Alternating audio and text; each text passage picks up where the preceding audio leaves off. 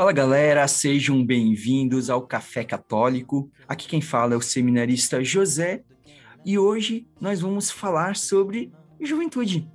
Como qual o papel do jovem na igreja, o que, que o jovem, como que o jovem é acolhido, é visto pela igreja. Para falar sobre isso, sempre aqui comigo a minha irmã, Bruna.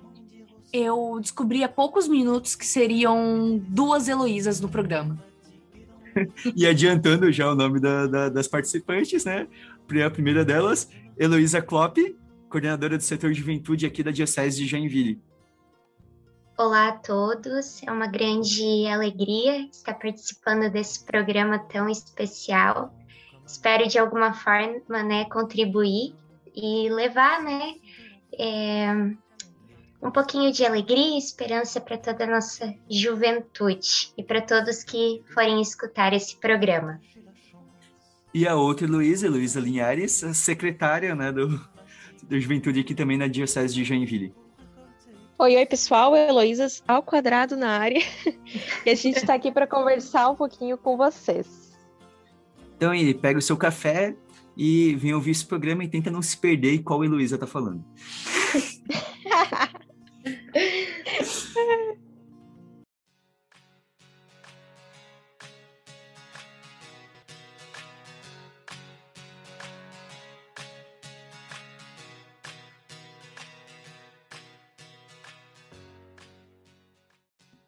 Então, beleza. Eu acho que a gente pode começar esse programa um, um pouco olhando falando assim, como que a igreja, é, digamos, enxerga o jovem? Como é que a igreja enxerga o jovem? Até porque quando a gente fala de jovem, a gente está falando de várias realidades. Como que a igreja é, a, enxerga, acolhe o jovem do mundo? Já começou com uma pergunta bem difícil. Tem que concordar. Olha, é, na realidade, essa pergunta é muito complexa, porque a igreja a gente está falando de quem? Do povo de Deus que participa da igreja, é, da visão do Papa Francisco pelo jovem, dos padres da nossa diocese, do nosso bispo Dom Francisco. Então, quem que é a igreja, né, nessa pergunta? Porque a igreja somos nós todos que participamos, né? Então é muito complexo você perguntar como que a igreja olha o jovem. É, mas hoje em dia, graças a Deus, a minha visão, assim, trabalhando junto da juventude, é que a igreja ela tá olhando com mais interesse, sabe? Num geral, mais interesse. É, mas ao mesmo tempo, a igreja hoje em dia ela olha com um olhar bem julgador. Minha experiência como jovem também, né? Quando a gente entra na igreja, vem um, muitos julgamentos, sabe? Vem, uh, a geração mais antiga da igreja, ela vem assim com os preconceitos muito formados a respeito da nossa geração de hoje em dia. É, aquela, acho que aquela visão de que a próxima geração sempre choca de alguma forma, né? Sempre vai assustar os mais velhos. Tipo, a gente aqui ainda é jovem, mas a gente às vezes já se pega se assustando com o pessoal de 12 anos. já uns, ah, os costumes já estão mudando, a gente já fica, tipo, não, às vezes vai conversar, não entende mais como que é o papo. Acho que, de certa forma, até brincando uma, essas discussões que rolaram tanto na internet, nessa né, coisa de cringe, das, das discussões entre gerações, é. de certa é. forma, isso acaba entrando na, na igreja, às vezes porque é um. Talvez vocês vão concordar comigo, eu acho que esses preconceitos eles podem surgir, às vezes, justamente por uma falta de conexão, né? É, mas por uma falta de entendimento, né? Então, como a Bruna falou, eu mesmo, né, tipo, pô, estou com 29 anos, então parece que às vezes certas coisas que eu já percebo que, pô, para mim era mudar minha juventude para outros jovens é uma coisa desconexa, já não tem nada a ver com jovem já, né? hoje em dia, né, algumas coisas. Então, às vezes passa por isso, né? Sim, é verdade, eu acho que, é, como você falou, a conexão, no nosso caso, entre igreja e jovem seria a comunicação. Porque o que a igreja pensa do jovem, da juventude, do grupo de jovem, é como se fosse uma fase de transição, sabe? E até na jornada diocesana da juventude esse ano, é, a gente chamou um psicólogo para palestrar, e ele falou que a igreja deve parar com esse pensamento de que a juventude é essa transição e conversar com ela de igual para igual, sabe? E aprender que pode é, e perceber que pode aprender com a juventude, entendeu? Não é o adulto, ele é um maioral, não é o adulto que ele sabe de todas as coisas. Ninguém sabe de todas as coisas além de Jesus Cristo, na é verdade eu enxergo, assim como a Elo, né? É uma pergunta. Quando você falou, eu come... começou a dar assim um... uma ansiedade em mim, porque é muito difícil é, conseguir expressar, né, em algumas frases, essa questão de como a igreja, né, enxerga a juventude nos dias atuais, né? Eu vejo assim, é, como jovem, né? Quando eu comecei a minha caminhada há uns quatro anos, eu tinha no meu coração uh, o anseio de servir, sabe? De ajudar, de ter responsabilidades, de me sentir útil, né?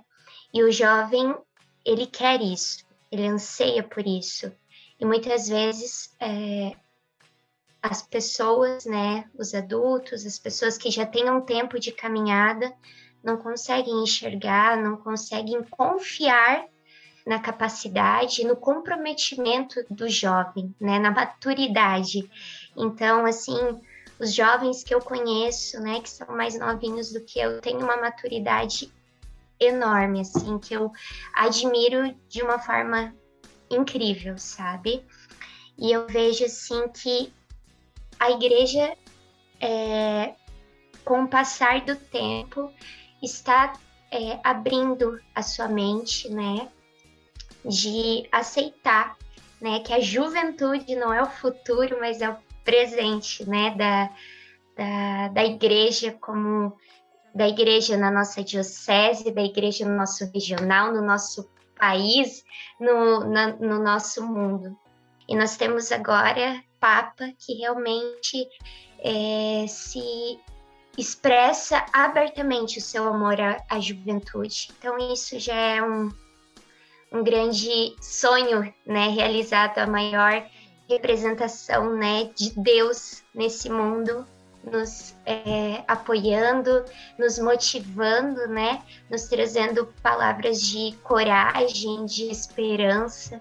Então acredito que é dessa forma que a igreja, eu acabei fugindo um pouquinho da pergunta, mas eu acredito que a igreja, em todos os seus âmbitos, está se abrindo, né, para a missão da juventude, para os anseios dessa, né, com as preocupações é, atuais também, os problemas que a juventude enfrenta, está tendo essa abertura e em falar, quebrando tabus, né? Então isso é é essencial, né, para que a gente possa quebrar, né, certos muros e construir pontes. É, quando você fala ali, Elo, em confiança, é, me vem muito essa coisa de que a igreja vê realmente o jovem é, numa fase de transição, que ele está constantemente aprendendo, mas ele nunca sabe.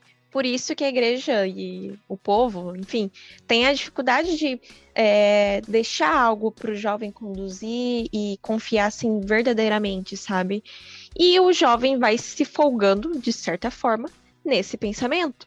Porque se o pai e a mãe dele não confiam nele para lavar uma louça, ele não vai lavar uma louça, entendeu? Então ele acaba colocando aquilo como uma verdade no dia a dia. Então, ah, ele não é capaz, por exemplo, de ser um catequista hoje. Porque ele está numa fase de transição e ele virá a ser um catequista um dia, entendeu? Mas qual é a idade que você virá a vir? Qual é a idade que para essa transição? Onde você, poxa, agora eu já sei fazer, agora vamos lá sabe? Qual é o momento certo? Quem falou que existe esse momento certo, né? Por isso que não a igreja, o mundo tem que parar com, esse pensamento do jovem nesse momento de transição. Fica parecendo quase aquele paradoxo do para você conseguir o primeiro emprego, você precisa ter experiência, mas você só consegue ter experiência se você conseguir um emprego. Exatamente. é que eu vou ter Nossa, é verdade. É, bem é verdade. Eu acho que é um pouco nesse sentido, eu fiquei pensando um pouco, porque na verdade, algum, algo que eu, eu reflito em minha vida, principalmente depois que eu é, entrei para o seminário, né? Eu trabalhei por muito tempo com juventude, que é, eu acho que passa um pouco por a gente entender o que, que a gente pensa que é juventude também, sabe? Porque às vezes a gente fala de juventude, a gente pensa algo monolítico, né? Mas é, pelo menos a minha realidade, né, anos atrás, eu não estou vendo tantos grupos de jovens agora, também pandemia talvez tenha mudado um pouco, mas a realidade era que a grande maioria dos que participavam, né, os participantes em si, era uma realidade de jovens ali dos seus 14 a seus no máximo 18 anos. E daí você encontrava alguns de idade um pouco maior, é, muitas vezes nas coordenações, mas na sua grande maioria, jovens que começaram a sua caminhada ali com seus 14, 15 anos e né, fizeram uma caminhada de amadurecimento, e quando chegaram aos seus 19, 20, assumiram cargos de liderança, né, seja entre jovens ainda mesmo, somente. Mas para mim, às vezes, parece que há um certo limbo ali de uma galera que, que tá depois dessa idade, que tá dos seus, digamos ali, dos seus 18, dos seus 30 anos, que ainda não casou, mas que, é, que muitas vezes você chega num grupo de jovens, é, parece que não conversa com ele. E eu trago isso um pouco também para você, Juventude, como vocês enxergam isso e como que a gente é, se há uma, uma, uma ideia já, uma ideia já de como que isso pode ser talvez trabalhado, né, na realidade das paróquias, é, de é, existe já talvez já muito esse trabalho, a ideia desse com mas se haja alguma ideia de, de como trabalhar com essas realidades diferentes de idade entre jovens? Isso é até é uma coisa que eu tinha colocado para hoje, para a gente falar um pouco sobre a diversidade dos tipos de jovens, dos jeitos, das idades, enfim. É... Isso é um desafio, isso é um desafio para todo coordenador, para todo pároco, igual é, aqui no meu, no meu grupo de jovens, na minha paróquia, chegou um momento, assim, para vocês terem noção, que tinham jovens de 30 anos, realmente, no grupo, e tinham jovens de 12 anos. Então, o que, que, eles fizeram? Porque, assim, você não pode, evidentemente, tratar um pré-adolescente, no caso, né, de 12 anos, da mesma forma que um jovem de 30 anos, né? Não dá para abordar os mesmos temas com as mesmas palavras, né? Então, no, no caso da minha paróquia, foi decidido criar um grupo júnior, sabe? Então foi feito realmente uma divisão e depois que a que o pré-adolescente ele saía da crisma, daí sim ele ia para o grupo grande, sabe? Foi uma maneira que a gente achou de, de resolver isso e colocar os temas e certinho para cada idade que, que estava apta a ouvir, porque não adianta você chegar para um jovem de 30 anos e falar algo é, básico, porque ele já tem um conhecimento da igreja, uma caminhada, enfim. E a mesma coisa para um pré-adolescente ali de 12 anos. Não, não adianta você vir com assunto pesado demais, não, não encaixa. Mas assim, o olhar da igreja é o acolhimento. Independente se ele for o pré-adolescente, se ele for é, o pré-adolescente que se acha um jovem de 18 anos, porque hoje em dia tem isso, Sempre teve, na realidade, né? É, e também o jovem de 30 anos que se acha jovem de 18 anos. Tem também. Então, o acolhimento, sabe? O, a importância de não falar não para conversar, para dialogar, para trocar experiência, para partilhar uma vivência junto, sabe? Eu, eu acho bem interessante isso. E também, assim, ó, é, muitas vezes é, esse jovem adulto, ele participa do encontro, né, sem saber, né, a idade, a questão dos assuntos abordados, mas no final do encontro, o coordenador ou o casal assessor do grupo, ao falar com esse jovem, dizendo: não, você não pode vir mais ao encontro por causa disso, disso, disso, quem sabe a liderança o casal, indicar uma pastoral para que esse jovem adulto possa estar é, iniciando essa sua caminhada, porque muitas vezes naquele momento não tem mais na paróquia um grupo de jovens que é, que encaixe ele, né, a faixa etária dele, mas tem alguma pastoral, né, algum ministério que, que para que ele possa se encontrar, né? Isso que a Elô falou da questão do grupo dos jovens mais adultos é incrível isso e como a Elô falou, na realidade da paróquia dela tem isso, né? Tem a primeira etapa ali da, da pré-adolescência, entrando na juventude, e depois, né, dessa juventude para a fase adulta. Então, é essa preparação, né? Preparar primeiro é, essa inserção né, na, na caminhada eclesial, no caso, ali com esse grupo juvenil mais novo, e o preparando para esse grupo de jovens né, mais adulto que aborde outros temas. E a partir dali, do grupo de jovens, continuar sua caminhada né, em outros pastorais, enfim. Então, é isso. É, Oi, Lô, você tocou num assunto bem importante, que às vezes os grupos eles acabam ficando sem temáticas para os encontros do ano e tudo mais. E temáticas que muitas vezes os grupos pecam em abordar é, que, é a questão de pastorais sabe? No, depois do grupo de jovens, quando eu sair de um grupo de jovens, aonde eu posso servir dentro da igreja? Uhum. Onde, posso, onde eu posso ajudar? Onde eu vou me encaixar? E é muito importante os grupos, os párocos, eles acolherem os jovens dessa forma e mostrar novos horizontes, tá? É, porque realmente, o grupo de jovens, a pessoa não vai durar para sempre. Né? Mas, enfim, depois casa, é, ela acaba não se, se sentindo à vontade dentro do grupo de jovens, então, beleza, saiu do grupo, acabou a, a vivência ali dentro da, da comunidade? Não, né? Nós temos diversas pastorais que ele pode contribuir. Então, é muito importante o grupo de jovens no seu dia a dia já ir trabalhando isso, né? Ah, vamos participar da formação de catequistas, ver como é que faz para se tornar um ministro, sabe? Essas coisinhas assim são importantes para definir um futuro, digamos assim. Para não, pra não cair, às vezes, só dou uma máxima que às vezes parece que mais que o grupo de jovens está alugando uma sala na, na, na, comunidade do que sendo parte da comunidade. Às vezes, infelizmente, acontece é, isso. Eu lembro. É verdade.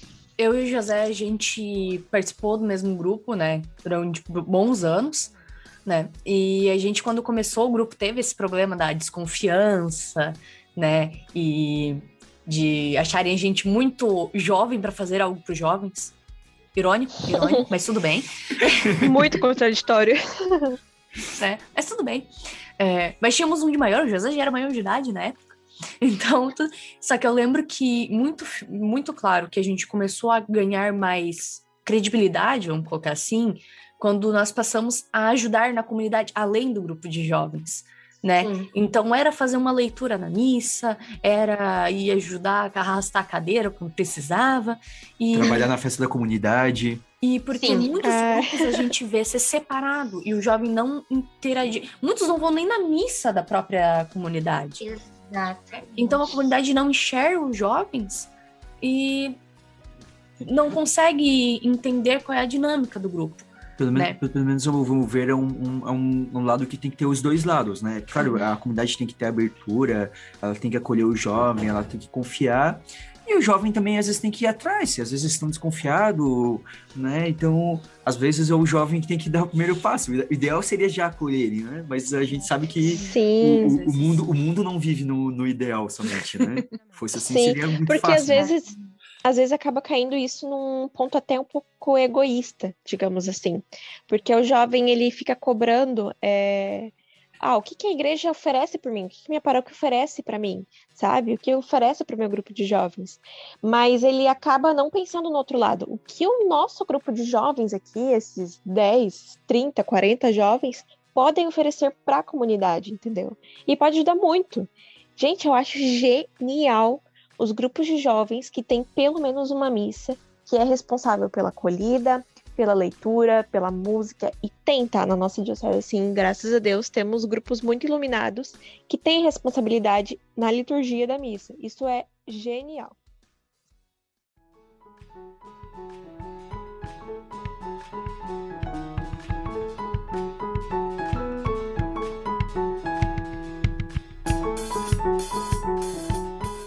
por mais que não seja uma fase de transição, é importante a gente compreender que em algum momento, né, a gente vai ter que realmente fazer a piada de que, ah, ainda me considero jovem, mas não é mais jovem na idade. Todo mundo, querendo ou não, vai chegar nessa fase da vida. eu cheguei muito cedo. Porque assim, eu tenho 24 anos, mas eu já não me sinto mais à vontade em grupo de jovens. Por quê? Eu comecei com 13 anos. Uhum. Então eu comecei a me sentir velha, eu particularmente, já pelos meus 20 anos. Só que é algo meu, porque assim, sendo sincera, eu não sou uma boa pessoa para lidar com jovens dentro da igreja. Eu faço outras funções na igreja. Eu não gosto de lidar com jovens. Mas, eu, enquanto eu estava no grupo de. Eu, porque era, daí eram os meus iguais, né? Mas eu sempre preferi. Então, eu lembro, assim, eu tive a experiência de, com o meu noivo, a gente entender que a gente não tinha mais que estar em grupo de jovens. Nós, pela né, nossa questão, uhum. nós precisávamos de algo, ou a gente tinha o que oferecer na igreja em outros meios, né? E a gente continua apoiando o grupo de jovens que era que ele participava, né? Que a gente, quando começou a namorar, a gente foi ir. E eu lembro muito claro, foi assim, a sensação, né? A gente, o grupo dele, no domingo, faz. Eu só acho que a gente já comentou no, no podcast em algum momento, mas vou lembrar isso. No domingo, eles, antes, antes da pandemia, eles faziam o terço nas casas. E a gente foi. O terço era pra começar às seis. Daí era dia de Enem, falaram assim, vamos esperar até às sete pro povo chegar do Enem. Beleza? deu sete e meia, deu oito horas, deu nove horas. A mãe dele tava esperando a gente com um pastel em casa. Eu olhei pra ele, a gente tem que ir embora? Não dá pra gente ficar esperando? Daí era nove horas, o povo... Só que daí a gente percebeu que aqueles jovens, eles não estavam errados. Por quê? Era na casa de uma família que estava colhendo. A família estava super animada dos jovens lá, nem um pouco incomodada de estar atrasado, porque era questão de estar todo mundo conversando, rindo. Era uma vivência boa, extremamente saudável. E tipo assim, não, mas a gente, uns anos atrás, a gente também não se preocupava quando estava na casa dos amigos com o horário. No máximo, se tivesse horário para chegar em casa. Mas a gente também, é né, se fosse na igreja, a gente controlava o horário, né? Porque senão brigava. Mas a gente deixava solto. Então a gente olhou assim, ah, não, a gente tem que, esse barco zarpou pra gente, temos que procurar outra coisa para fazer. E assim, vai ajudando os jovens a dar o apoio, vai, volta às vezes pregar no grupo, tem uma amizade, mas estamos em outra fase da vida. Exatamente. Mas é bem importante esse momento de você sentir, ah, não estou mais à vontade num grupo de jovens, né? Tu não perde o carinho em momento algum pro grupo de jovens, imagina. Mas a consciência de que, ah, sair do grupo, o que eu vou fazer dentro da igreja, sabe? Porque é importante não sair, porque todo indivíduo tem alguma coisa a oferecer na comunidade, sabe? Todo indivíduo tem alguma coisa a oferecer. E eu posso falar assim, ó, hoje em dia eu não me encaixo também como participante de grupos de jovens. E olha que eu só tenho 19 anos. Só que como assim, Heloísa? É, você não é do meu grupo, é do meu grupo, assim. Olha, mesmo estilo. Mesmo estilo. Eu não me encaixo, é o mesmo estilo. Eu não me encaixo porque assim, eu tô há muito tempo na organização dos grupos de jovens. Eu comecei como coordenadora, eu tinha 16 anos. Então, eu não consigo mais participar de encontros sem saber o que vai ter no encontro e sem ajudar a preparar o encontro, entendeu? Eu prefiro muito mais estar na organização. Só que assim, eu amo a juventude. Eu amo trazer coisas modernas para a igreja, coisas inovadoras para a igreja, fazer o povo se mexer, porque eu amo muito a vivência que eu tive dentro de grupos de jovens, que começou bem cedo mesmo, tinha 11, 12 anos. É... Mas assim, me sentir bem dentro de um grupo como participante apenas, eu não consigo mais. Então, hoje em dia, eu tenho essa consciência que o que eu faço, o meu papel dentro de um grupo de jovens, e agora dentro do setor juvenil, é estruturar, é estar tá organizando, sabe? Dessa forma. Eu estava pensando, né, durante todo esse tempo e que vocês estavam falando, me veio, assim, muito essa questão da unidade, sabe? Por mais que você não se encaixe mais, né? E, e assim, é, compreenda que o seu tempo ali terminou, né? Que agora você tem uma outra missão, mas mesmo assim, sempre encaixar o grupo, sempre puxar o grupo para estar caminhando, né? Como você já fez parte daquele grupo, já foi responsável muitas vezes numa coordenação, é, fazer com que esse grupo continue firme, sabe? Eu, eu vejo hoje a responsabilidade que nós temos, assim, mas não é uma responsabilidade, é, assim, é, de obrigação, mas uma responsabilidade de preocupação e de, é, e de confiança e esperança naquele grupo, sabe? Essa questão de estar unido mesmo não participando, sabe? Sim. Como a Elo falou, né? De a vontade de que outras pessoas sintam o que você sentiu quando você esteve Exatamente. participando. E ali Exatamente na questão no começo que a gente falou, né, do acolhimento, a gente fazer a diferença talvez para a próxima geração de ser o adulto que vai dar chance de cara. vai confiar, ajudar, Exato. tipo, e empurrar, dá, tipo, faz isso, faz isso. Lembrar que a gente foi o jovem, lembrar que foi, a gente foi o jovem também que que se atrapalhou na hora de organizar o grupo de jovens, que esqueceu alguma coisa, que fez coisa Exato. errada, sabe? Que não sabia fazer as coisas direito, mas que foi aprendendo, mas que uh, houve. A gente, acho que isso que a gente não pode esquecer, né?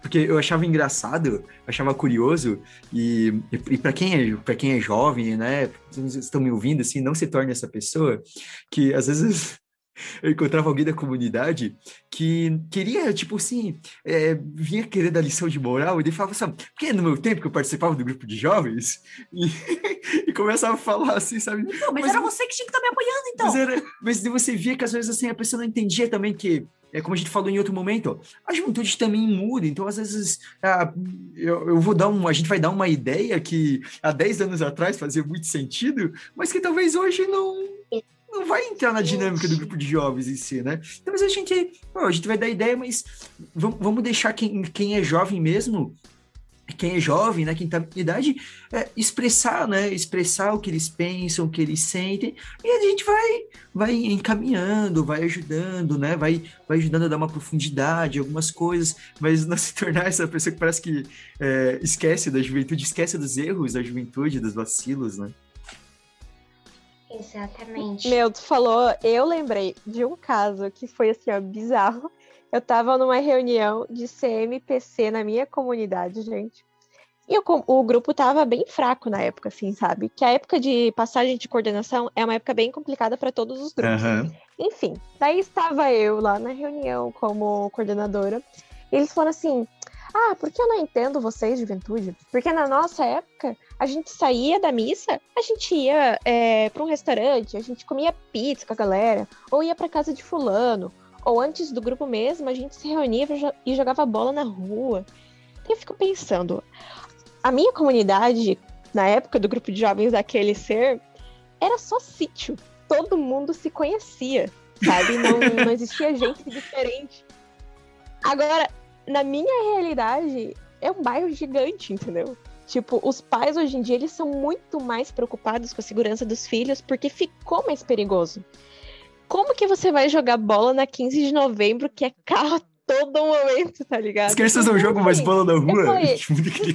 Infelizmente, ah, seria bom até se jogasse, olha, mas não jogam. Desculpa, não tem mais isso. Sim. É.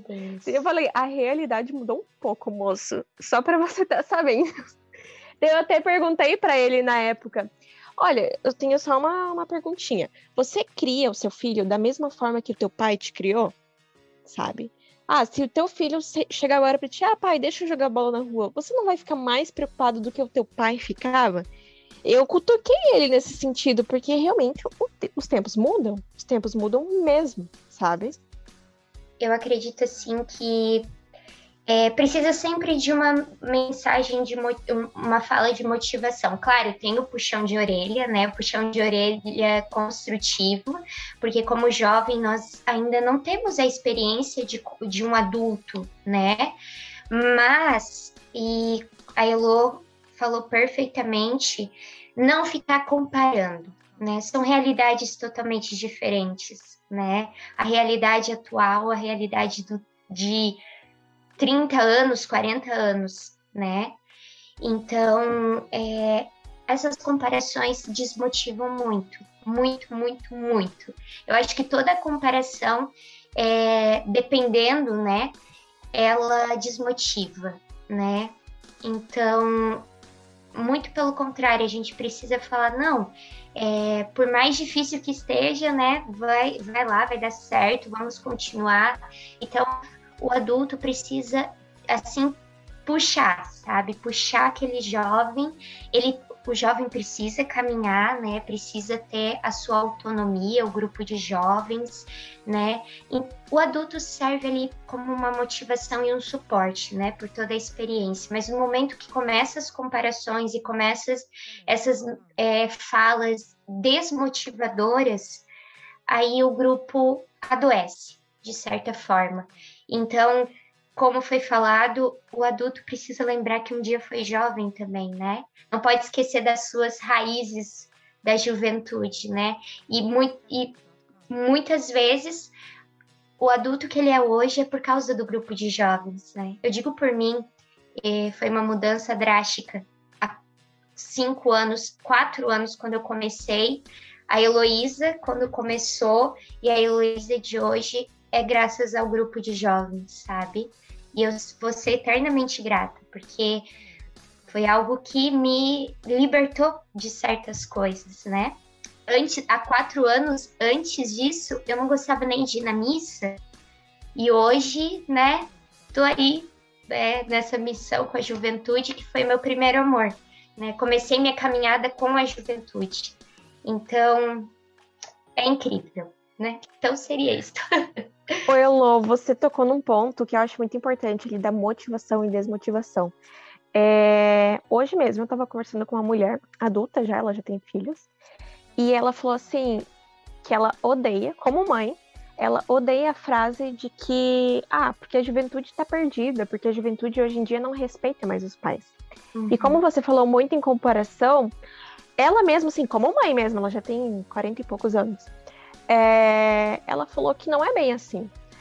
O problema é que a juventude antigamente era criada à base de medo. E hoje em dia não. Ela tem conquistado um diálogo. As famílias têm mais diálogo, sabe? Claro que existem certas liberdades que nós temos que controlar. Mas hoje a criança, o jovem, ele não é mais criado à base do medo, né?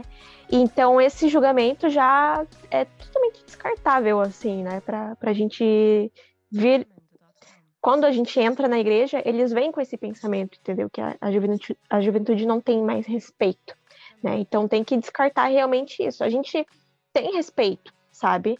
Mas tem que o respeito tem que ser mútuo, do adulto para o jovem, do jovem para o adulto, para realmente criar o vínculo e a partilha, sabe? De igual para igual. Eu sempre falo, no colégio podem ver, podem observar que o professor que as tanto as crianças quanto os jovens, quanto os adultos também mais gostam é aquele professor parceiro, sabe? Aquele que se coloca como igual. Não aquele que vai como autoridade, que é bravo. Não, aquele que se coloca como igual. Porque daí o respeito do aluno perante ele é natural. Não é um respeito que foi imposto, sabe? É um respeito natural que veio porque, ah, eu darei o respeito para a pessoa porque ela merece isso, entendeu? Não é algo que a pessoa, ó, oh, você tem que me respeitar porque eu sou seu professor, entendeu? É, é justamente aquilo criado à base do medo. Então a, a igreja também vem com esses preconceitos. Às vezes, quando o jovem ele entra dentro da igreja, ele participa de um grupo de jovens ou de qualquer pastoral, a igreja ela vem muito apontando o dedo. Eu falo sempre assim, uma, uma fala bem chucra mesmo. Apontando o dedo na cara do jovem e falando assim: isso é pecado, isso é pecado, isso é pecado. Então pensa isso na cabeça de uma pessoa que está iniciando a caminhada. Isso não é acolhimento, sabe? Isso é realmente criar a base do medo. Então, na verdade, isso é muito importante. Grupo de jovens, se você estiver ouvindo, é, quando você for acolher um jovem, vai aos poucos, vai catequizando aos poucos. Isso a gente pode comparar, assim, pensa quando os portugueses, os espanhóis vieram para o Brasil e tiveram que catequizar os índios, entendeu?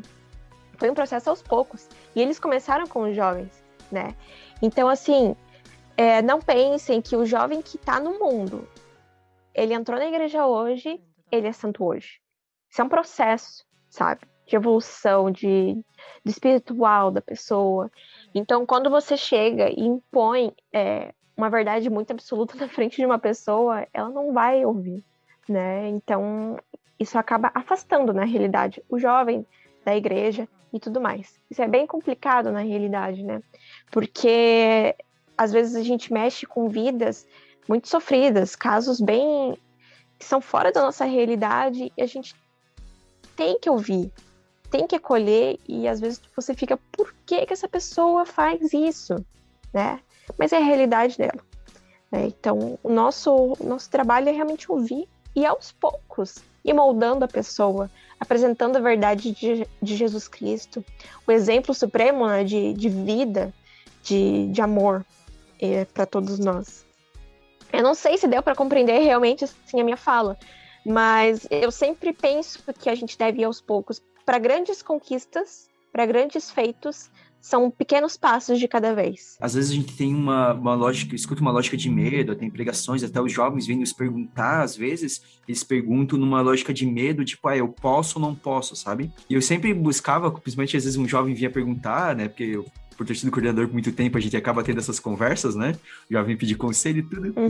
Ao invés de dar uma lógica de dizer assim, não, você, você não pode fazer isso, deve fazer isso, era é você fazer o jovem discernir o que que, naquilo que ele está fazendo, se ele vai agradar Jesus ou não. E não ir pelo lado de um medo, de que se aquilo é um pecado, assim, é, não que a gente não possa agora é, falar Jesus, mas é legal e ao invés de dar um enfoque na, num, digamos assim, numa visão negativa de tipo, ah, o que você não pode fazer, mas é, tentar dar a visão de oh, o, que, o que, que é melhor você fazer, o que, que é melhor para sua vida, o que, que vai te trazer mais benefícios, o que vai agradar mais?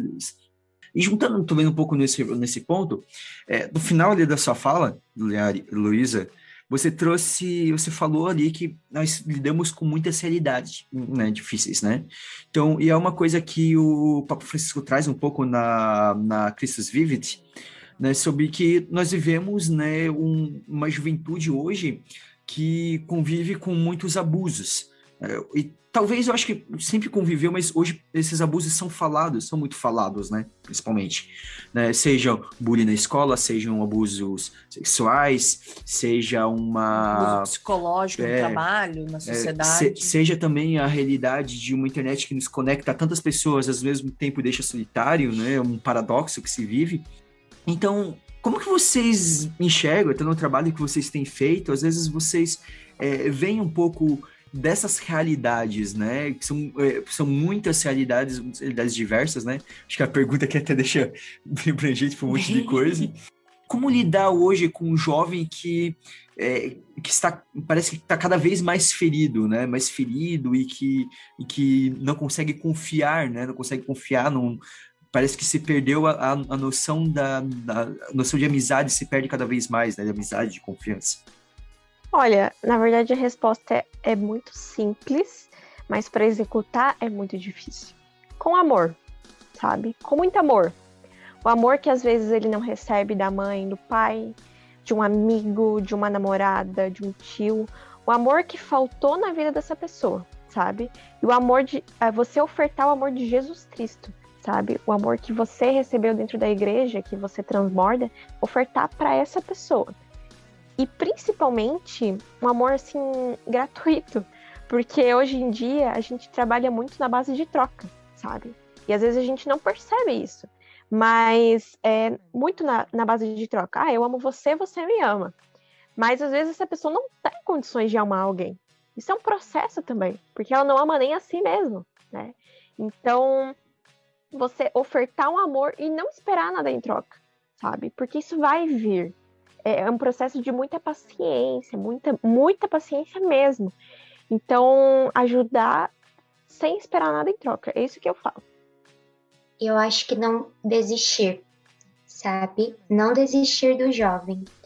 Porque, como a Elo falou, muitas vezes a realidade dele está acabada. Ele está no fundo do poço.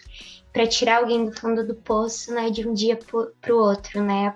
Paciência, o amor, o respeito, a empatia, né? Eu acho que a empatia é essencial em tudo, todos os âmbitos, sabe? E como a Elo falou, é não esperar nada em troca. Muitas vezes você vai estar tá lutando por uma pessoa que muitas vezes não gosta muito de você, sabe? Eu digo assim, no tempo que eu estava ajudando na coordenação, tinha alguns jovens assim que dava para ver que não gostavam muito de mim, sabe? Mas mesmo assim, eu fazia de tudo para lutar por eles, né? Muitos é, tiveram tempos muito difíceis, né? É, entraram em depressão, estavam com problemas em casa. Então, assim, não desistir e não receber nada em troca. Isso que a Elo falou é perfeito, sabe? Porque Jesus amou sem receber absolutamente nada em troca. Foi um amor gratuito. O amor de Deus é gratuito. Então, e é um amor dolorido. É, é um amor que dói. Por isso, a nossa persistência a, é, é assumir a cruz, né? E isso não é algo para nos assustar, muito pelo contrário, o próprio Jesus, né? Se quiser me seguir, tome a sua cruz e me siga. Trabalhar com a juventude não é um mar de rosas, né? A gente sabe que quando assumir uma missão na nossa igreja, a gente precisa ter persistência. Persistência e muita fé. Então, é não desistir dessa, é, dessa realidade muitas vezes turbulenta, né? E eu digo também o grupo de jovens. Muitas vezes o grupo tá totalmente desmotivado, só vem duas pessoas no encontro. Uma vez, é, um, bem no início da quando eu comecei a, a minha caminhada, eu conversei com um jovem, um jovem adulto, né? Ele disse que uma época o grupo de jovens dele era só ele e o amigo dele. Só os dois. E os dois permaneceram firmes e depois de um tempo, o grupo, assim, é, cresceu tanto que chegou a umas 50, 50 jovens, assim, continuamente, sabe? Então, olha a persistência, sabe? Aquilo me, me trouxe, assim, motivação, sabe? Então, não desistir. É isso, é assumir a cruz, né? E persistir na caminhada e não deixar é, com que o jovem fique à beira né, da estrada, né? Ser como um bom samaritano. E uma coisa que eu acho legal também é ser testemunha, sabe? Do tipo, ah, eu. É, é que ser testemunha é algo muito difícil, porque tem aquele que fala assim, ah, eu já passei por isso, tudo vai ficar bem, vai passar. E tem aquele que coloca, é, vai conversando e vai apresentando é, formas da pessoa passar por isso e abraçar, sabe? Então, o testemunho é muito, muito importante, né? Porque ninguém nasceu com uma fé do tamanho do universo e perfeito e santo e tudo mais. E ninguém nunca vai ser perfeito e santo e tudo mais. É, mas apresentar isso para a pessoa que está sendo ajudada, sabe? Que a gente está em uma constante evolução, sabe? Sempre é para melhor, com certeza. E que tem esperança, sabe? É, sempre vai ter esperança, porque Jesus é a nossa esperança. Então, sempre almejar. Ah, qual é o teu objetivo na vida, sabe? Porque às vezes essa pessoa tá realmente sem objetivo nenhum, nenhum.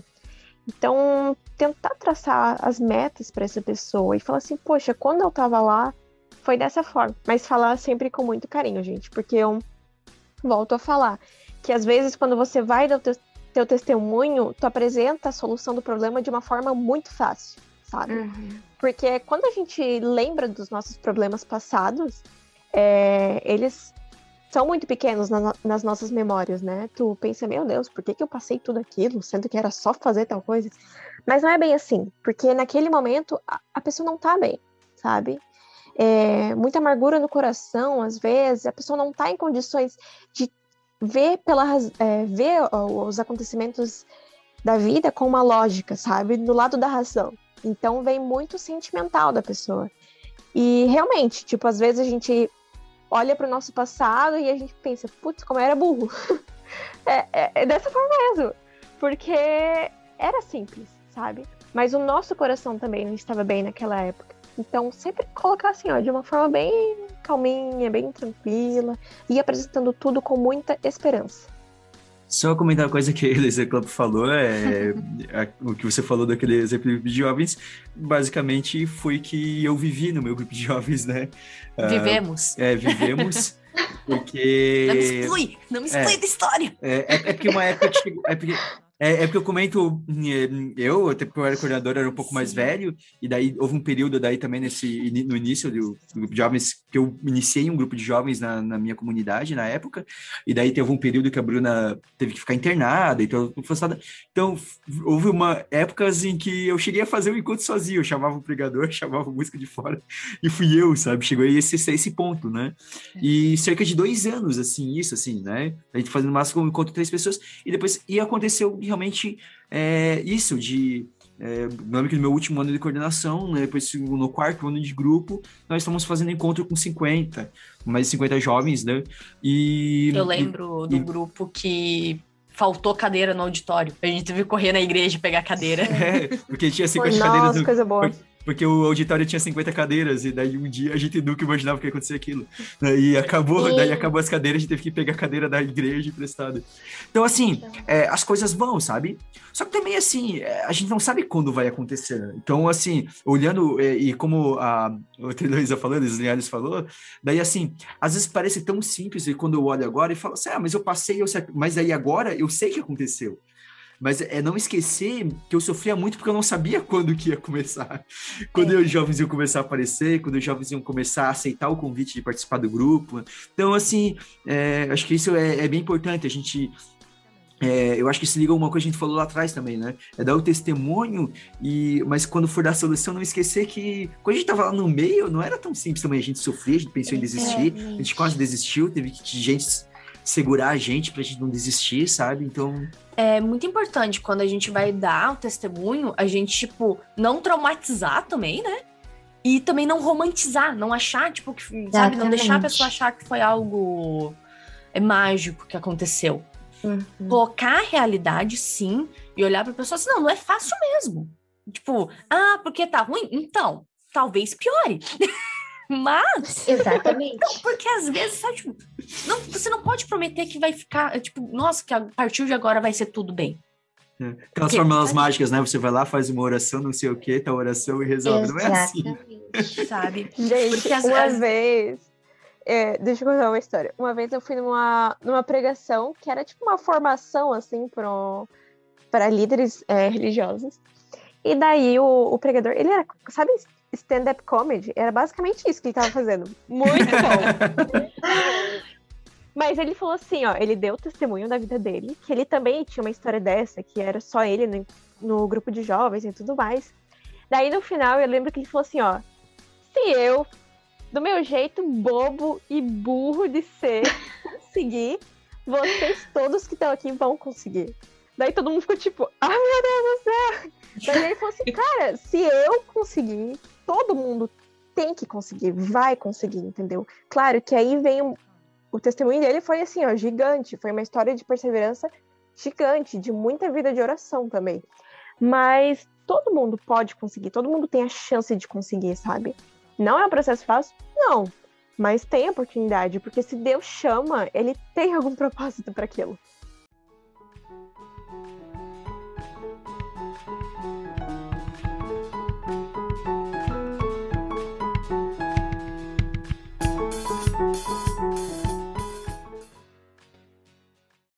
Quando se fala é, de vocação, e aproveitando que esse programa aqui no mês de agosto, mês das vocações, é, então eu falo em vocação, né? Parece que às, às, vezes, é, às vezes conforme você fala no grupo de jovens, a pessoa já começa a fugir, né? Fica com medo, né? Porque ah, vocação, não, vocação parece... é ser padre. A, gente, a, gente, já tem outros é, programas, uh -huh. tem outros programas falando sobre vocação e, e claro que ela leva isso, mas o, o, jovem ele, ele sofre muito né, por essas decisões do que ele vai fazer na vida, de quem ele é e tal, no processo de descobrimento, né? Então, uhum. e talvez até eu, de certa forma, estou por essa caminhada, a Bruna também, em algumas coisas. Vocês eu não conheço tanta intimidade, não sei, talvez vocês possam até estar vivendo um pouco mais esse, esse drama de tipo, ah, meu Deus, o que eu vou fazer da minha vida, né? O que, que Deus quer para minha vida. Então, assim, eu queria trazer um pouco para esse lado, assim de tipo, é, como é que o, o, vocês, né, que vocês podem, vocês acham que, e talvez na experiência de vocês também, como que o jovem, ele pode é, se expressar, encontrar o seu lugar na igreja, né, encontrar o seu lugar na igreja, encontrar o jeito de ser, encontrar, dar uma resposta ao chamado que Deus tem para ele? Eu vou começar falando. É aquela que nem fala, né, meu senhor? É, Assim, assim é o que eu acho. O que eu acho legal para você descobrir essa vocação. Testar tudo que tu pode fazer na igreja. Vai ler na missa, vai dançar, dança sacra, vai tocar, sabe? Testa todos os horizontes que a igreja oferece para tu evangelizar, porque existem muitas maneiras de evangelizar, sabe? E daí tu vai vendo, tipo, olha, não tem a melhor voz do mundo, na verdade só desafino. Então eu vejo que aquilo ali não é para mim, sabe? A gente vai percebendo é, o que as pessoas gostam de ver a gente fazendo e o que a gente se sente à vontade em fazer, sabe? É claro que daí também volta a, a história da, de não desistir e tudo mais. E aí entra a vida de oração junto, com certeza, sabe? Ouvir a voz de Deus, o, o que ele planeja para ti. Mas é muito de você se sentir à vontade. Porque, igual a você tem lá um talento, falando em talento agora, né? Não em vocação. Você tem um tal talento e você gosta dele, mas você não se sente à vontade, tipo, de, de expressar ele dentro da igreja vai e acha outro nicho para ti. Porque uma coisa que eu sempre friso, quando, por exemplo, eu tô na construção de um evento da Diocese, isso eu já até falei pra, pra Elo. Ah, chamei uma banda pra tocar num DNJ da vida, sei lá.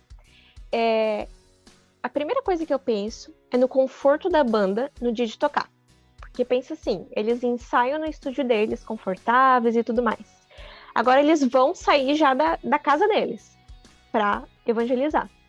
Se eles não estiverem confortáveis no lugar, e quando eu falo de, de conforto, não é só conforto de, é, de, sei lá, ter um banco confortável para sentar, mas conforto espiritual, sabe? Conforto, é, ah, não tá passando frio, tá um clima agradável, sabe? Se sentir em casa em outro lugar. E isso é muito importante, porque se ele não estiver confortável, ele não consegue passar a mensagem da mesma forma, sabe? Então, igual a gente estava falando sobre o jovem ele se sentir bem dentro de um grupo ou não, né? Entra muito essa, esse lance do conforto. De você, poxa, estou me encaixando aqui. Aqui eu consigo executar algo para transbordar esse amor, porque a vocação é basicamente você transbordar esse amor e evangelizar o próximo, né? Então, esse processo, na realidade, ele é muito complicado. Por isso que eu falo, ah, experimentem tudo que tem para experimentar leiam na missa, acolhida, sabe? Tudo, tudo, tudo, tudo, tudo. É, e vejam, ah, aqui eu me encaixei, aqui eu não me encaixei, e, e vejam o que você tem para oferecer. Mas eu repito também, todo mundo tem alguma coisa para oferecer para Deus, sabe? É, Deus não coloca a gente no mundo em vão, de forma alguma. Ele tem um propósito para cada um, a gente só tem que se encontrar. Né? É um processo longo, mas a gente tem que se encontrar. Uhum. Para mim aqui surge um outro paradoxo, a gente estava falando bastante a palavra paradoxo aqui, porque eu fiquei pensando, é meio que, você falou disso, é meio que um sair da zona de conforto para você encontrar onde você se sente mais confortável, né? Porque também o primeiro passo é um sair da zona de conforto, mas depois quando a gente se encontra, então a gente se, fica à vontade, fica confortável, né? Mas acho que tem que ter essa tentativa desse cara. Por exemplo, eu vou, eu vou citar um, um exemplo para vocês. A maior parte das pessoas, elas têm dificuldade em falar em público, né? De fazer eu um teatro. Por mais incrível que assim. possa parecer, mas eu tinha medo. então, ele não falava eu... em casa. Meu Deus. Era nesse nível, gente. Eu, eu, não, eu nunca tive isso. Eu sempre falei em público. Desde os meus seis anos, eu participava de teatro e, e eu sou metida para as coisas. Eu falo. É, então, a minha dificuldade, o meu sair da zona de conforto, é sentar e fazer uma oração em silêncio. Entendeu? É totalmente oposto de algumas pessoas. E uma vez, num rejafe, é, eles me colocaram, gente do céu, para servir na intercessão. Pensa, a pessoa que não para quieta. A pessoa, a pessoa que quer ficar lidando em tudo, sabendo tudo que tá acontecendo, vai ficar na sala, só rezando. Na sala mais isolada de um Não sabe nada, né? Exatamente. Não, e para mim foi o desafio, entendeu? Tipo, eu falei, nossa, eu não vou gostar disso. Eu adoro adoração, assim, eu. Quando eu tô lá, eu tô de corpo e alma. Mas eu nunca achei que eu ia conseguir ficar dois dias ali, sabe, orando e tudo mais. E, e vem muitas pessoas fragilizadas de, diante do Santíssimo, então você tem que é, filtrar alguns sentimentos, porque tu não pode se deixar abalar também, né? Porque retira um turbilhão de sentimentos a, a cada momento. E assim, é, eu amei, tá? Eu vou falar para vocês que se um dia voltar, porque foi o último retiro que eu participei antes da pandemia, se um dia voltar pro retiro, é onde eu quero servir de novo sabe? Então eu saí da minha zona de conforto. Confesso assim, ó, que o primeiro dia eu fiquei meio, eita coisa, o que, que eu tô fazendo aqui? Mas o segundo eu já amei, sabe? E eu voltaria super. E eu, até as pessoas falam, meu, você fala muito bem, vamos colocar você lá na frente. Eu falo assim, não, não, não, não, não. Essa oportunidade eu quero ficar na intercessão de novo, sabe? Foi, foi algo bem, bem gratificante eu acho também que a vocação é tentativas, sabe? como o José, né, que está nessa caminhada vocacional, ele se encontrou, né, mas ele tem todo um tempo de caminhada, né, até ser ordenado. E eu acredito que a vocação dentro da igreja também é assim, né, que nem uma faculdade. Eu tô no último ano da faculdade de teologia, eu faço o curso ali na Católica. Então, durante esses quatro anos, é, foram um turbilhão de pensamentos e agora no final também está, está sendo. Então eu não sei se eu encontrei mesmo a minha vocação, sabe? Mas mesmo assim a gente não pode desistir. Eu sempre falo essa palavra porque para mim foi assim o, o a palavra-chave, sabe? Tudo é uma caminhada, um itinerário, sabe? Que nós fazemos. Nada é, ser, nada é uma certeza, né? E como a Elo falou, as tentativas. Se não deu numa pastoral, eu vou tentar em outra. Uma hora eu vou me encaixar. Então, isso também na nossa vida pessoal, muitas vezes nós estamos perdidos, né? Meu Deus, será que um dia eu vou me encaixar em algum lugar, em algum curso, né? Vai sim, mas tudo tem um tempo. A paciência, né? É o tempo de Deus. Por isso também a constante oração, que é algo difícil, eu digo para vocês. Eu tenho muita dificuldade, minha vida espiritual não anda nada boa, mas é, mesmo assim nós temos que persistir, sabe? E a minha vocação, quando eu me encontrei na paróquia, foi através disso, porque naquele momento eu estava buscando e foi ali, foi na igreja que eu encontrei o meu lugar, que eu estava muito perdida. Então, mas muitas vezes pode ser que isso mude de alguma forma. A igreja sempre vai ser meu lugar, sempre. Mas os caminhos mudam, né? Então, é isso.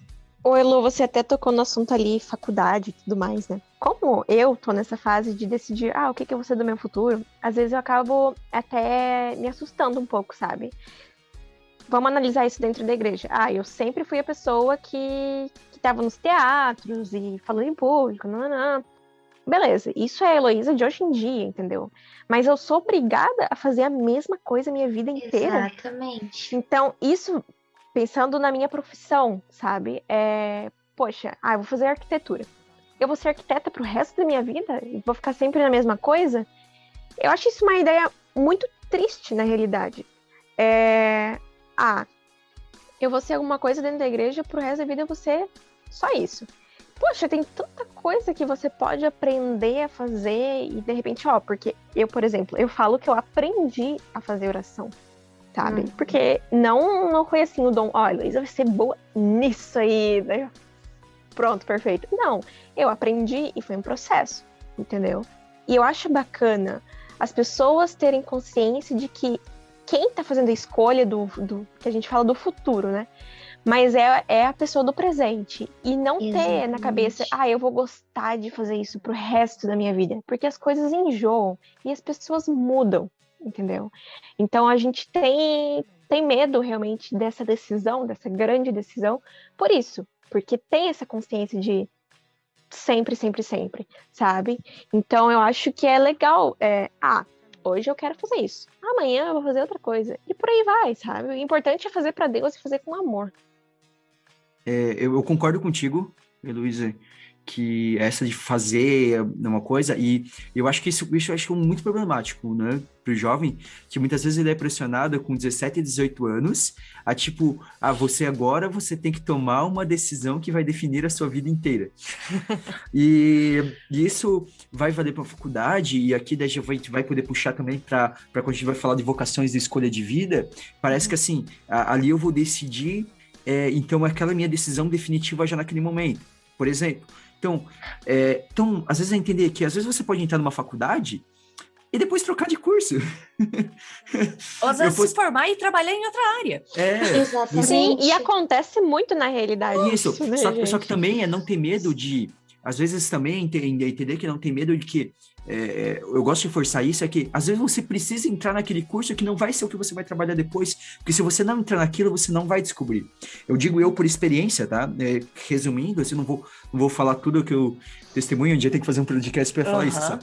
Mas assim, porque eu entrei em engenharia mecânica aos 17 anos, fiz a minha faculdade de engenharia mecânica, é, né, comecei a participar de, de, da igreja, por causa né, de participar do grupo de jovens, né, eu conheci um grupo de oração que tinha dentro da universidade. Por causa desse grupo de oração, eu fui para uma missão depois de terminar a faculdade, eu ainda fiz mestrado em engenharia mecânica, e por causa dessa missão, né, que eu acabei indo por causa da faculdade, tudo, né, essa relação faculdade com a igreja, na missão que eu descobri o chamado ao sacerdócio, então decidi entrar no seminário depois. Então, peraí, se eu não tivesse feito engenharia, talvez eu não entraria no seminário. Então, tipo assim, a gente não, a gente, hoje, agora, eu olho, eu, a gente faz, eu faço as conexões de algumas coisas, de por que, que eu tive que fazer uma faculdade, por que, que eu tive que fazer um mestrado, né? Porque também tem um lado, às vezes parece que o, a gente tem uma, uma culpa de ideia passada e fala assim, né? Digamos, eu, eu José, às vezes posso olhar para dizer assim, mas por que eu não entrei no seminário antes? Mas não adianta, eu não ia conseguir entrar no seminário. Se eu entrasse, eu ia sair, provavelmente. É. Porque eu até tinha sido convidado a visitar ainda, bem, ainda quando eu estava fazendo a faculdade, meio faculdade, e cheguei a fazer um estágio vocacional na época, mas na época não mexeu comigo. E talvez se eu entrasse naquela época, eu ia entrar e sair mas agora eu entrei no momento, então eu precisei passar por esse processo. Então, às vezes, vai passar por essas coisas. E dentro, e, e, e também dentro das pastorais da igreja. Às vezes ali eu vou entrar naquilo dali, mas a partir daquilo eu vou para uma outra coisa, devo começar descobrindo um outro, um outro caminho, né? E isso eu acho que vale para todos os processos da vida.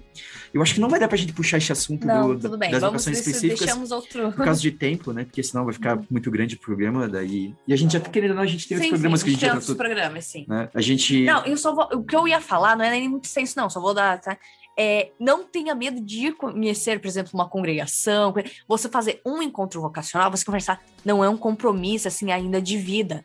É só isso. Hum, é, lembrando aos ouvintes, né, para quem é ouvinte, a gente, a gente já tem outros três programas sobre vocação, tá? Um, um gravado em 2019, que a gente fala de vocação de maneira geral, Padre Ivan. Temos um outro com o Padre Ivan, que é o, o programa anterior, falando mais especificamente sobre a vocação sacerdotal, e temos, temos um também falando sobre a vocação religiosa, né, com, a, com a irmã, com a irmã Adriana Puzzi, né, das pequenas missionárias. Então, gente temos três programas aí, falando um pouco, e vamos trazer mais programas ainda falando de vocações espe específicas.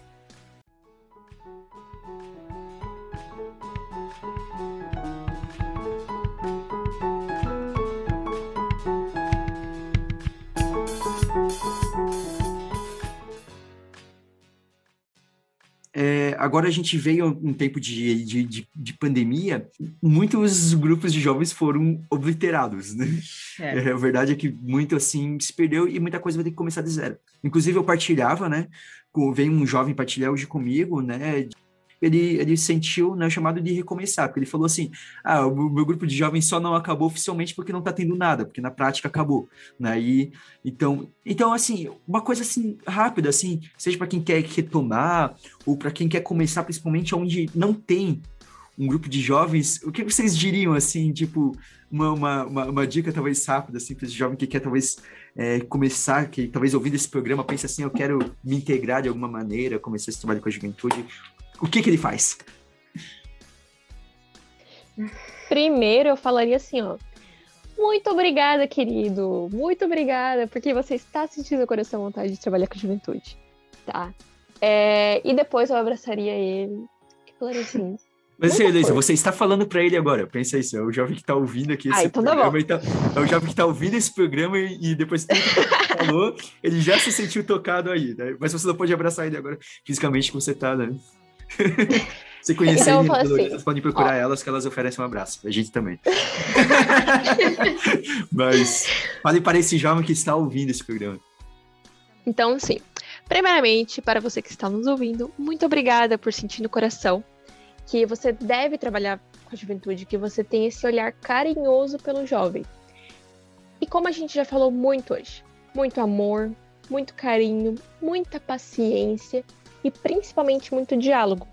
Diálogos construtivos, diálogos de respeito. E assim, vamos sempre lembrar de partilhar com o jovem, sabe? É, criar um vínculo com o jovem. Seja, sei lá, pode até ser coisas do mundo também, um filme que vocês têm em comum, enfim. Mas criem vínculos com os jovens. Porque hoje em dia é, nós vivemos em gerações, até você falou ali, é, sobre uma carência de, de afeto mesmo, porque a gente tem as redes sociais, mas elas acabam deixando a gente mais solitário, na verdade, né? Então, lembrar realmente de criar um vínculo verdadeiro com o jovem, sabe? E não há maior chance de fazer isso do que com a igreja, né? Um vínculo através de Jesus Cristo é, é muito difícil ser quebrado. Enfim, muita, muita, muita paciência. E lembrar realmente que o setor juvenil, né? Nós, eu, eu e a Elo, a Elo e a Elo, estamos à disposição. Se tiver alguma dúvida, se precisar de tudo, tudo a gente está à disposição para aconselhar, para pegar na mão e puxar e vamos, vamos, vamos, vamos movimentar essa, essa juventude bonita, vamos fazer acontecer. E realmente, assim, temos materiais para os coordenadores, tá? Temos o Descomplica 1, 2 e 3. Então, tudo que a gente puder oferecer para vocês em termos de acompanhamento, estaremos juntos também. Como a Elo falou, parabéns, né? querido jovem, querida jovem, por, por esse anseio, né? Por, esse, por essa abertura de coração, né? De abraçar nossa juventude. É, eu diria uma palavra assim: coragem. Coragem. Também não deixem que te calem, sabe? Se você tem uma vontade, se você é, quer um grupo de jovens na sua paróquia, não um grupo para você, um grupo para a paróquia, né? Que muitas vezes a gente tem que cuidar, porque muitas vezes a gente toma aquele grupo, não, esse grupo é meu, e se eu não tiver ali, enfim, o grupo não continua. Não é assim. Você tem que começar com essa mentalidade, o grupo é para a paróquia, a juventude é para nossa igreja, né? Não é a minha juventude. Então começar com esse pensamento também, não se calar, coragem, né? e abertura, né? O diálogo, abertura às críticas construtivas, né? Abertura é, a opiniões e muito diálogo, muita oração e muita coragem de permanecer firme nessa missão. Como foi falado, a missão é difícil, é difícil, mas é uma missão gratificante, uma missão que não tem preço. É, para finalizar, uma coisa que a Elo falou, ter a consciência de que realmente você não está criando algo para si. E assim, é, estou iniciando a vida na nossa paróquia, mas é algo que, que vai continuar, vai é muito além de você, sabe? Vai muito além, vai ser por anos. Pensa que é, daqui a 20, 30 anos pode existir o mesmo grupo que você iniciou, sabe? E como a gente já falou aqui, a gente não vai ficar para sempre no grupo de jovens. Então tá aberto a formar novos coordenadores, a pensar no futuro desse grupo de jovens que não vai ter fim, porque sempre vai existir juventude. E quem sabe um dia o teu próprio filho não participa do grupo que você fundou. Isso pensa na honra, né? Enfim, ter essa consciência de, de prosperidade do grupo. Então é isso, galera. Depois de todo esse papo aqui sobre juventude, Vamos agora para as nossas dicas culturais.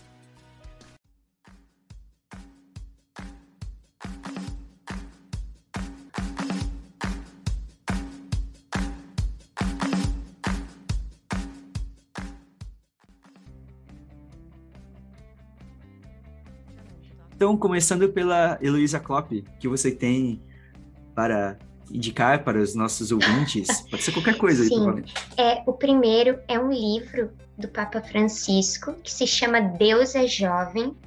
É um livro maravilhoso, super, super indico e uma leitura enriquecedora né, para nossa juventude. Também, é, nos dias 10 e 17 de julho, acontecer, aconteceu o seminário diocesano Christus Vivitis. Jovens, vós sois o agora de Deus, sois o agora da igreja. Esse seminário é, foi uma iniciativa da Pastoral Vocacional, Serviço de Animação Vocacional da nossa Diocese, e maravilhoso que vão falar. Eles nesses dois sábados que aconteceram, vai ser abordado exortação apostólica pós-sinodal, né, que é fruto do sínodo da juventude. Então foi abordado, né, é, todo esse documento e essa gravação desses do, dois dias estão nas redes sociais da nossa diocese, tanto o Facebook e o YouTube. Então, querido jovem, se você não assistiu, vai lá e assista. Maravilhoso, né? Com, com é, palestrantes incríveis, né? Então, por favor, vai lá e assista. Compartilhe com o seu grupo de jovens, né? Para se enriquecer e aprofundar na sua fé. A gente vai colocar daí os links do, do YouTube para essas pregações na descrição do episódio. Então, é, Heloísa Linhares, o que você tem para, para apresentar, para dar então, dica para é, os jovens? Eu sempre recomendo, na realidade, é o documentário Papa, Papa Francisco, um homem de palavra tá? É, esse documentário ele aborda muitos temas que a gente conversou hoje aqui, mas principalmente sobre o acolhimento, sabe? Sobre o amor, sobre você ser uma pessoa de luz para o próximo. É, e eu sempre recomendo ele justamente por isso, porque o Papa ele fala de igual para igual. Vocês perceberam que eu sempre friso isso, porque a minha vivência como jovem e a experiência que eu tenho com a juventude é isso, sabe? E o Papa é uma pessoa super simples. Então ele fala com a juventude como jovem mesmo, sabe? Então assistam, tá? Vocês não irão se arrepender. Ele fala sobre assuntos polêmicos também, e isso é muito importante, porque a igreja não pode escapar da, dessas falas, né?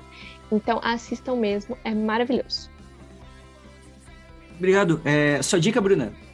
Eu vou sair um pouquinho do campo religioso na dica cultural, mas eu vou indicar um livro que é Degrau por Degrau, que conta a trajetória do Serginho, né, do jogador de vôlei, ou escadinha dentro do esporte, né, e que ele... Quando a gente pensa em jogador de vôlei, a gente sempre vê uma história de meninos que começaram cedo no esporte. E por mais que o Serginho tenha começado cedo, até os 20, 22 anos dele, ele não conseguia se manter no esporte. Ele foi recusado em vários times e aos 22 anos ele ganhava um auxílio de 300 reais para praticar o esporte como profissional. E ainda assim, ele então ele treinava durante é, seis horas seguidas, todos os dias, e saía depois vender produto de limpeza. E fazia uns freela ainda como empacotador em mercado, tudo. Então, ele é um grande exemplo de alguém que lutou muito pelo que sempre quis, né? E para ter tudo na vida que ele né, precisava, nunca deixou a família dele faltar nada. Então, ele é um grande exemplo do que uma pessoa simples e sem perspectivas consegue fazer, né? E para mim é um grande exemplo. É, eu vou indicar um filme ele se chama A Prece, esse filme. É, uma curiosidade sobre esse filme, é, esse filme ele trata é um jovem que ele tem problemas com drogas e ele acaba indo morar numa comunidade, né, uma comunidade religiosa que vai auxiliar ele nesse tratamento, tudo. E ali ele começa a se confrontar com a sua vocação também. Ele acaba fazendo uma experiência com Deus. É, há uma coisa curiosa que esse filme ele não foi feito é, para proposital, não foi feito como um filme religioso, de fato, né? A ideia, pelo menos do diretor, era ele ter uma visão imparcial, assim. Então é bem interessante, assim. Mas ele acaba tendo uma mensagem bem interessante, assim, porque eu acho que ele não, ele não, ele não romantiza, né, o que que é a vocação. Então, o, jovem, você vai ver que ele, ele fica, assim, na dúvida dessa... Ele começa a se perguntar se ele... ele o desejo de ser sacerdote, e ele fica nessa dúvida de seguir essa vocação ou não. Então, é um filme bem interessante que eu recomendo a todos. Então é isso. Bruna, considerações finais? Nos sigam no Instagram, no arroba café.católico e interajam com a gente lá, façam seus pedidos, reclamações, é, desabafos. Heloísa Klopp, Luísa Linhares, obrigado por, por ter aceitado esse convite, participar com a gente. Ai, gente, deixa eu fazer considerações finais também, por favor. À vontade. É, à se vontade. vocês quiserem divulgar alguma é, outra é. coisa, algum evento Ai, que vai ter na Diocese, podem, tá. podem aproveitar para divulgar. Pessoal, nos sigam nas redes sociais do setor juvenil, é arroba juventude, Joinville abreviado, J-L-L-E, arroba juventude J-L-L-E. Então, nós temos o Facebook e também o Instagram, então a gente está diariamente lá colocando conteúdos e divulgando também os nossos eventos. Missa Jovem, Dia Nacional da Juventude, Jornada Diocesana. Então, nos sigam, acompanhem, interajam também. É, só quero agradecer né, pela oportunidade de estar aqui nesse, nesse programa tão especial. Agradeço ao José, agradeço a Bruna, né, pela, pela acolhida, né? Agradeço muito a Elô também. E é muito bom. E que Deus abençoe, né, todos. E também agradeço a nossa juventude pela sua missão e a sua perseverança. Então é isso, galera. É, lembre lá de acompanhar ou de seguir o Café Católico nas plataformas de podcast, para vocês não perderem nenhum episódio. E daqui duas semanas tem episódio novo. Então, um grande abraço a todos e até o próximo Café Católico. your God, someone take me right now.